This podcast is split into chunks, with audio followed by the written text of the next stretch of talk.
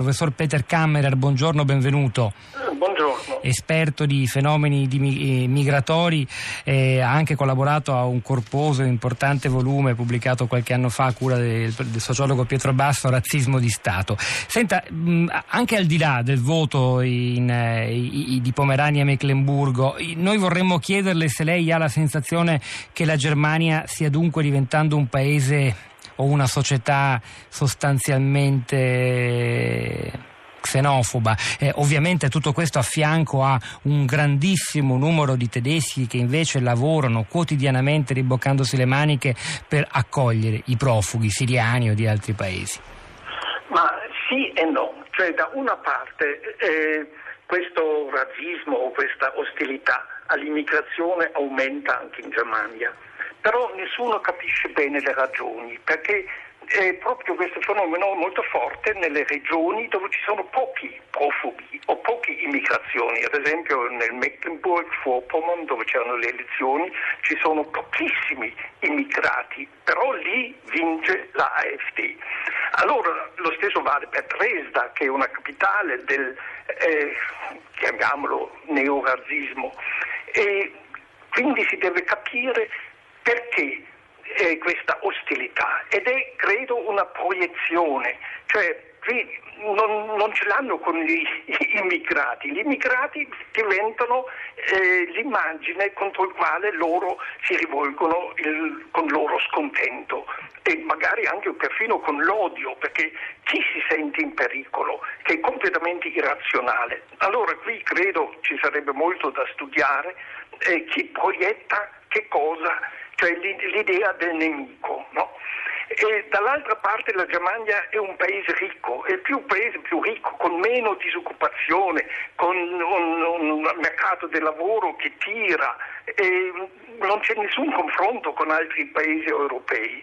E allora in questa situazione è molto difficile capire gli immigrati e c'è naturalmente un, c'è stato un grande entusiasmo quando la Merkel ha detto ce lo faremo, c'è stata una grande risposta popolare di, di, di accoglienza e anche in termini eh, individuali, gente che è andato alla stazione, ha portato delle cose, ha aperto la propria casa, quindi questo è vero. Però poi lo, il cosiddetto management politico quello non ha funzionato. Quindi ci sarebbero tutte, tutte cose da approfondire, da capire che cosa accade. Peter Camera, le voglio fare un'ultima domanda. Lei ritiene che forse anche nel mondo della ricerca, dell'accademia, lei è un sociologo, eh, non ci sia ancora sufficiente attenzione nei confronti delle ragioni del successo di movimenti come questo? Li si bolla come pericolo, come eh, ondata xenofoba che, che è irrazionale e forse non si indaga ancora a sufficienza sulle cause reali che portano tante persone che hanno magari alle spalle una storia diversa ad unirsi nel voto per partiti come AfD? Eh, lei ha ragione, lì si, eh, si, dovrebbe capire chi vota AfD. Sono gente che viene dalla SPD, gente che dalla DC, gente che viene dalla sinistra. La sinistra ha perso moltissimo verso questo partito, quindi questo è un partito che rastrella ovunque. Ma che cosa è? Chi rastrella?